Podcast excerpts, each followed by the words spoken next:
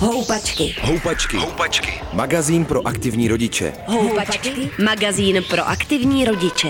Na rádiu Wave.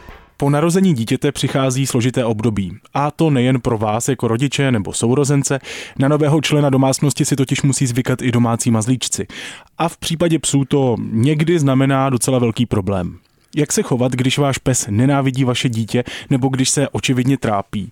Posloucháte podcast Houpačky, od mikrofonu vás zdraví Vítek Svoboda a mým hostem je teď psí psycholog a poradce pro vztah člověka a psa Pavel Bradáč. Dobrý den. Dobrý den. Vítám vás na rádiu Wave. Začnu u sebe.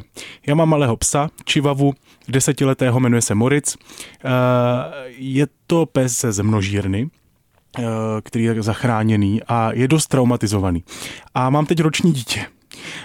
A to nejde úplně dohromady. Ten pes je smutný, eh, je schovaný, eh, bojí se mýho syna Matěje. Není to vůbec šťastná eh, situace. Potom vidím okolo sebe moji kamarádi, kterým přišlo taky do života nové dítě, tak mají buď podobnou zkušenost, nebo třeba jejich pes chce vyloženě jako napadnout jejich dítě, jo, je agresivní. Jak často se s tím setkáváte vy, jako někdo, kdo se tímhle zabývá? Jak časté to je? Já to vnímám jako velmi časté. Já řeším několik desítek případů ročně podobných situací a e, je to vždycky pro mě i docela e, složitá situace, protože tak jak pokud se udělám chybu kdekoliv jinde, tak to vadí málo, tak u těch dětí to vadí hodně. Hmm. Začneme tedy v momentě, kdy to dítě je ještě v břiše, e, tedy partnerky. Podle čeho poznám, že by mohl být problém? Mám tam psa, mám tam těhotnou partnerku, čeho si mám všímat? Jak se na tohle mám zaměřit? Určitě jsou psy, kterým je jedna, jedno manipulace rukama, kteří se nechají snadno česat, Eh, snadno si stříhat drábky, prostě nevadím, tahle manipulace rukama, je na to systém, já na to mám poměrně eh, dlouhodobý koncept vlastně tréninku, nácviku, je to něco, co já třeba se vlastním psem jsem dělal jako úplně první věc, nácvik, manipulace rukama, protože to je nejčastější mnou řešený problém, ať už se jedná o děti, ať už se jedná o pokousání dospělých, ať už se jedná napadení vlastních cizích lidí. To znamená pes, který sebou nechá dělat cokoliv bez problému, ať už je na to zvyklý, ať už na to byl trénován, tak tam je ta šan, ta, ta pravděpodobnost toho, že ublíží děti výrazně menší než u psa, který je jakoby vystrašený, bázlivý, nerad sebou nechá, nerad se češe, eh, nerad si nechá jakoukoliv vyndavat klíšťata a podobně. Jo, hmm. tam to je, ale je, všechno jde natrénovat. Tohle nám říká. Pak existuje něco, čemu se říká konějšivé signály, signály psa, když ho hladím, když s ním nějak manipuluji a tam to je olizování, koutku olizování, eh, čenichu, olizování vzduchu, mhouření očí, odvracení hlavy, dávání uší dozadu a podobně. A to jsou, to jsou takzvané konějšivé nebo sklidňující signály, kterými ten pes dává najevo, že je mu nepříjemné, když s ním někdo manipuluje. Ano, ono principiálně o tom, eh, že Psy, stejně jako ostatní savci, mají rádi hlazení, ale bohužel některé formy chování člověka ten pes může vnímat jako ohrožující. Následkem toho, že ve psí komunikaci jsou e, signály typu hrozba, velká hrozba, velmi velká hrozba, které těm pejskům připomínají velmi často ve chvíli, kdy se s nimi člověk snaží manipulovat, kdy se k ním předklání, jde proti psům, snaží se z vrchu pohladit, eh, dívá se jim do očí a pak tam bývá sevření, ať už eh, pejska vezmu do náručí, anebo ho pohladím, když ho mám vedle sebe z té vnější strany. I tohle sevření může u psa generovat pocit, že je ohrožený a potom ten pejsek může reagovat nějakým agresivním způsobem, kdy vlastně ty konější signály jsou jakoby malá, malý diskomfort psa a ta agrese zase je velký diskomfort psa. Hmm. A dá se tedy pořád eh, moje nenarozené v tuhle chvíli virtuální dítě eh, je stále v břiše, dá se nějak připravit, jsou nějaké kroky, které my můžeme udělat eh, ještě předtím, než dítě přijde? Určitě můžu naučit toho psa manipulovat rukama, je na to já na to používám metodiku, která se jmenuje protipodmiňování, kdy já, když to velmi zjednodušeně řeknu, spojuju eh, ten nepříjemný prožitek, tu manipulaci rukama, předklon, chůzy proti psovi a tak dále s pamlsky, kdy vlastně eh, když toho pejska vystavím malinkýmu stresu a k tomu přidám příjemný prožitek, čili jídlo, tak postupně ten stres můžu zvětšovat, to znamená začínám lehonkým dotekem nebo jenom náznakem doteku a postupně třeba během týdne, dvou přejdu až po tahání za kůži, šťouchání prstem, bodání prstem do těla a podobně. A ten bez tohle pořád ještě má jako velmi příjemný pocit právě protože jsem postupně zvyšoval ten nátlak, ten nárok. Já když si obsah vezmu za kůži na krku a zvednu ho do vzduchu, jakože má 650 kg, tak jenom kouká, kde přijde nějaký pamlsek právě protože tohle má natrénovaný už od štěněcího věku. Když mu tahám klišťata z čumáku, tak si položím eh, eh, hlavu na dlaň a pinzetu je prostě vyndávám protože má natrénováno, ne protože bych měl tak skvělýho psa, ale protože jsem ho to naučil. Tohle všechno můžu předem připravit. Další věc je třeba dosypávání eh, do brutek psovi do misky. Jo, pes, když se krmí, já vezmu, vezmu hrstečku nějakých síra, šunky, drob, do, drobností, dosypu do, do, do misky a ten pes se naučí tímhle tím, když to udělám 30, 40, 50 krát, že ruka v misce neznamená, že se někdo pere o jeho jídlo, ale znamená to, že vlastně se zvýší hodnota jeho krmení ve chvíli, kdy se tam objeví ta ruka nebo kdy někdo k té misce přijde. Třetí věc, kterou doporučuju, je eh, připravit se na to, že ten pes dostane menší objem pozornosti ve chvíli, kdy přijde domů ten, ten nový, nový člen, protože některé pejsci i tohle poměrně hodně špatně vnímají, kdy já doporučuju eh, snížit objem času, kdy se tomu pejskovi věnuju, postupně snižovat, tak aby to nebyla násilná skoková změna ve chvíli narození, ale postupná přejít na kratší dobu, ale intenzivnější činnosti s tím pejskem. To znamená nějaký opravdu aktivní hry, hledání něčeho, hraní si, přetahování, blbnutí. Dvakrát denně 10-15 minut tomu pejskovi mohlo stačit a Eh, je uspokojen v těch svých potřebách. Hmm. Eh, ty první dva kroky, ty první dva typy, které jste dal, jsou vlastně přeučení toho psa na nějaký nový zvyk nebo na nějaký nový pocit.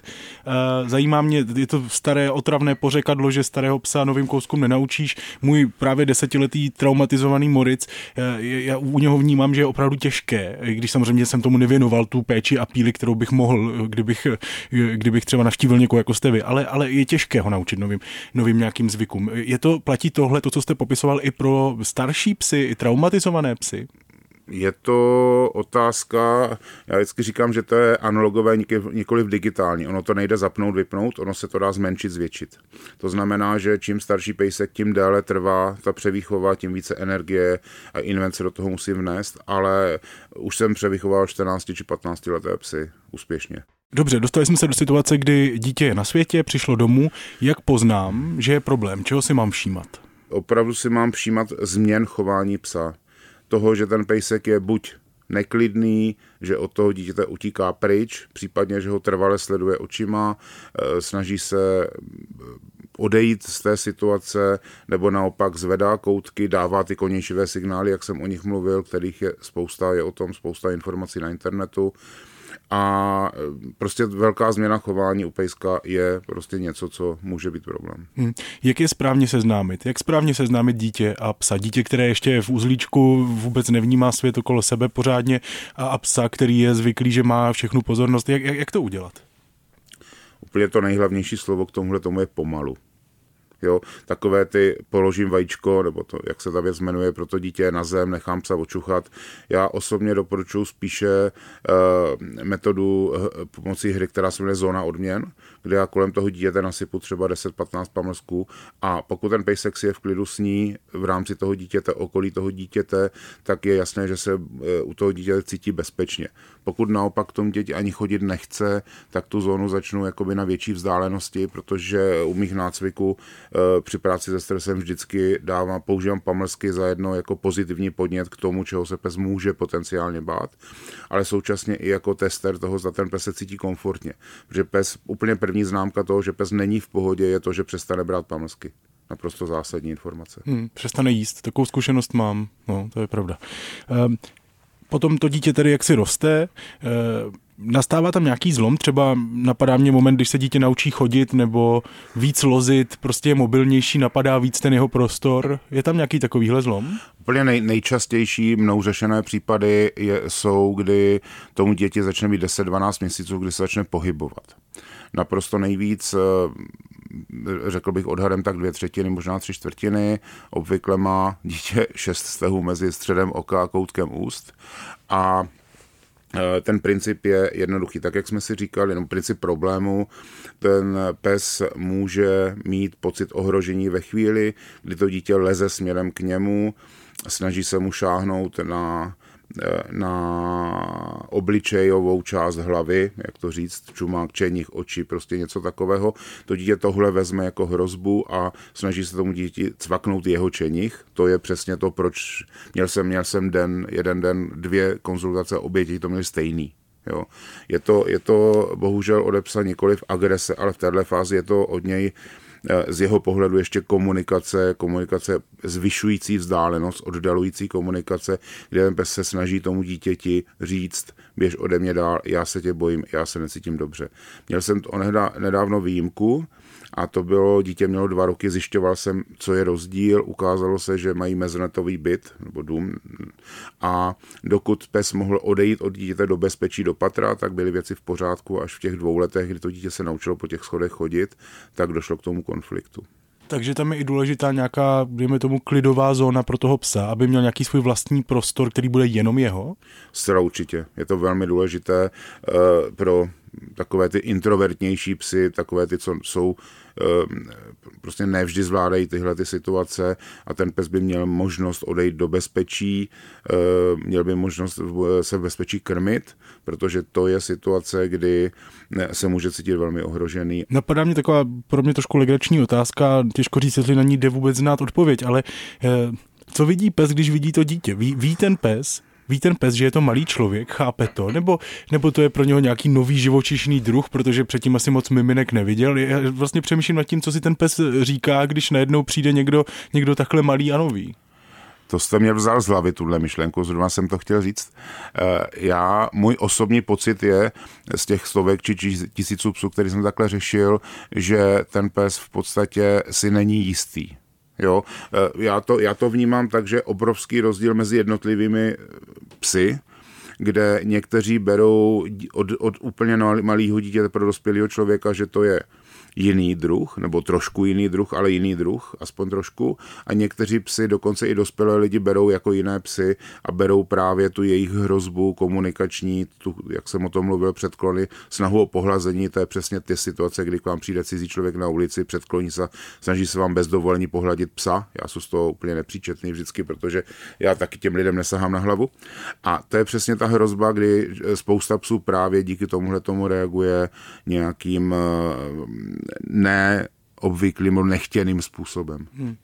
Já jsem si ze těch zkušeností svých i těch lidí okolo mě dal dohromady vlastně dva vzorce. Jo? První jsem si nazval smutný pes.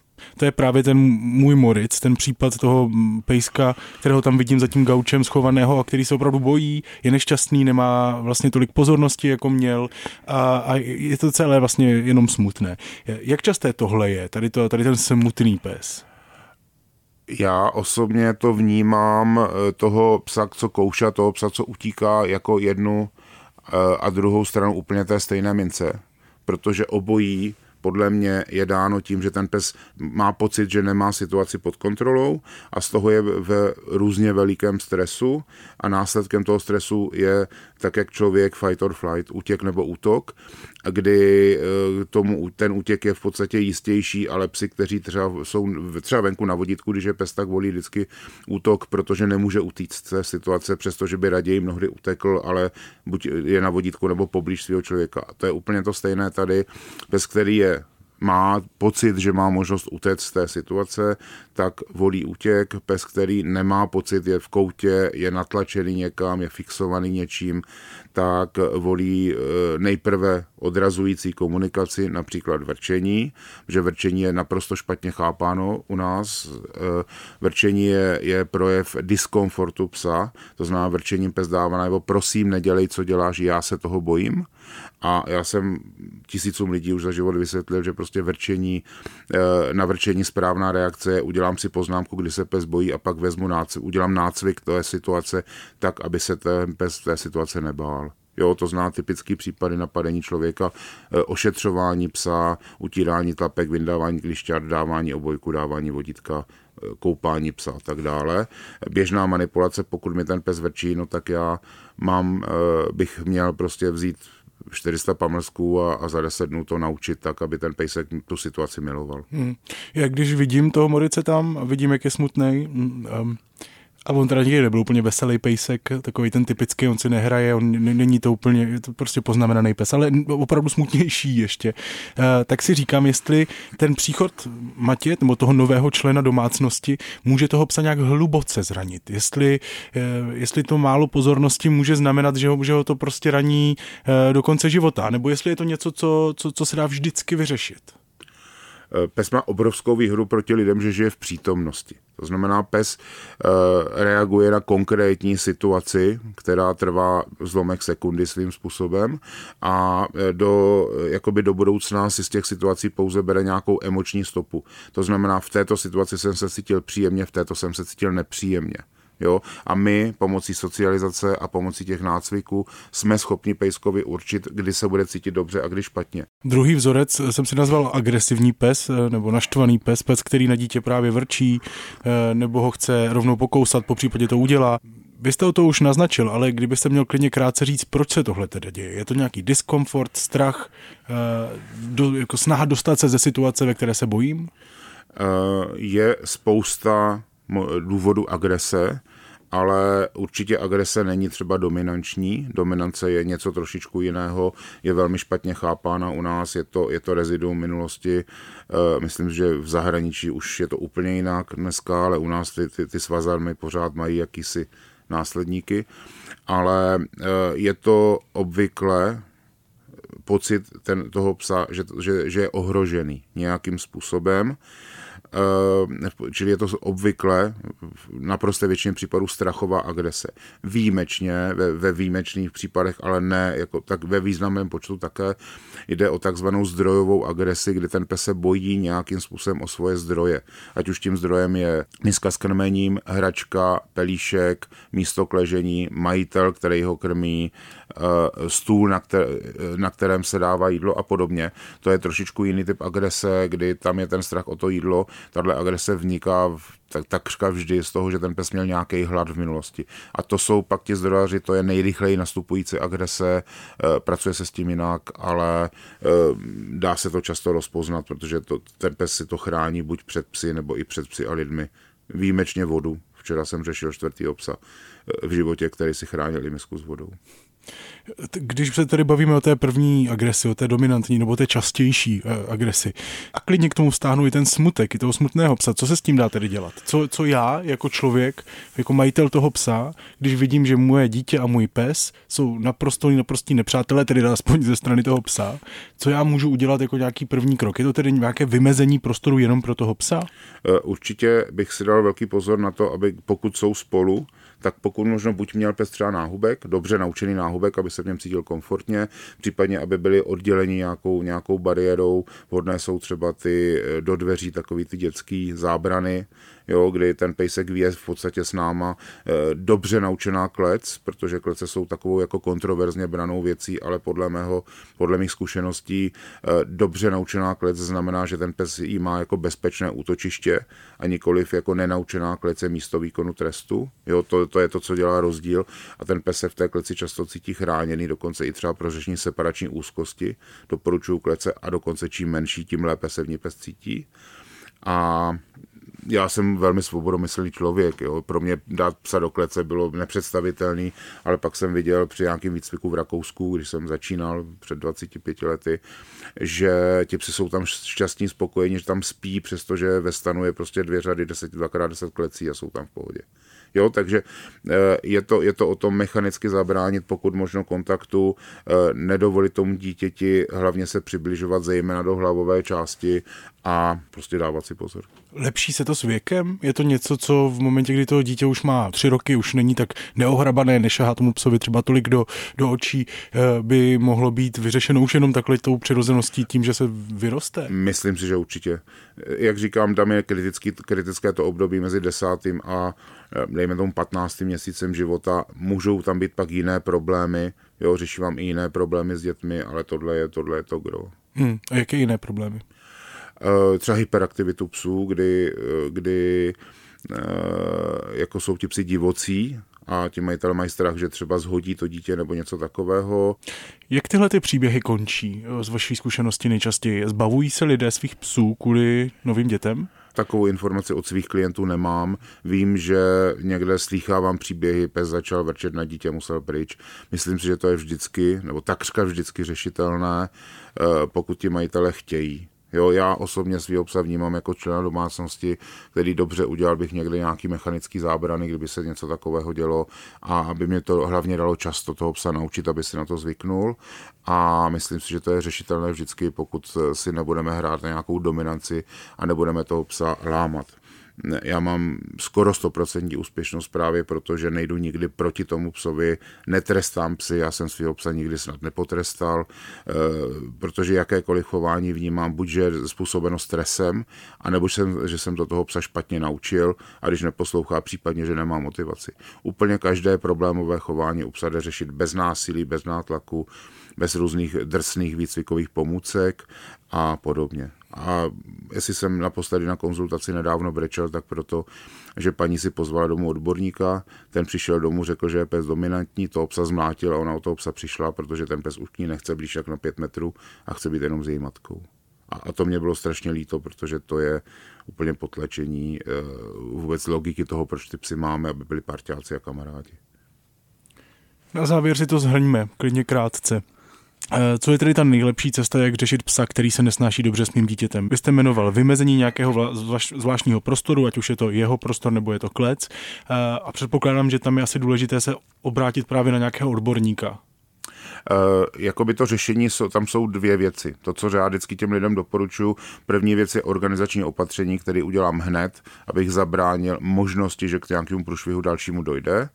A následně jsou to nácviky, změna, uh, to protipodmíňování, co já používám v těchto případech často, je vlastně o tom, že já měním emoční reakci psa ze strachu na radost. Jo, je to stejné, vy tady řešíte děti, já velmi často používám příklad, když se dítě bojí čerta, tak já se s čertem domluvím, že mi pomaličku opatrně bude tomu děti nosit nějaký dobrůdky, v začátku je třeba položí pět metrů od dítěta, nechaj si to samo vezme a takhle pomaloučku eh, je vlastně ta emoce toho dítěte zpočátku Ježíš Maria pro boha čert a ve finále po konci nácviku je hele čert, já dostanu nějakou dobrotu, to je báječný.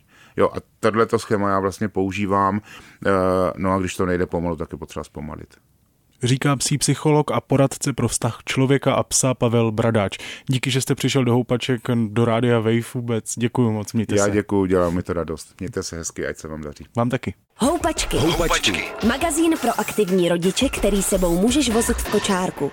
Přihlas se k odběru podcastu na wave.cz lomeno podcasty a poslouchej Houpačky kdykoliv a kdekoliv.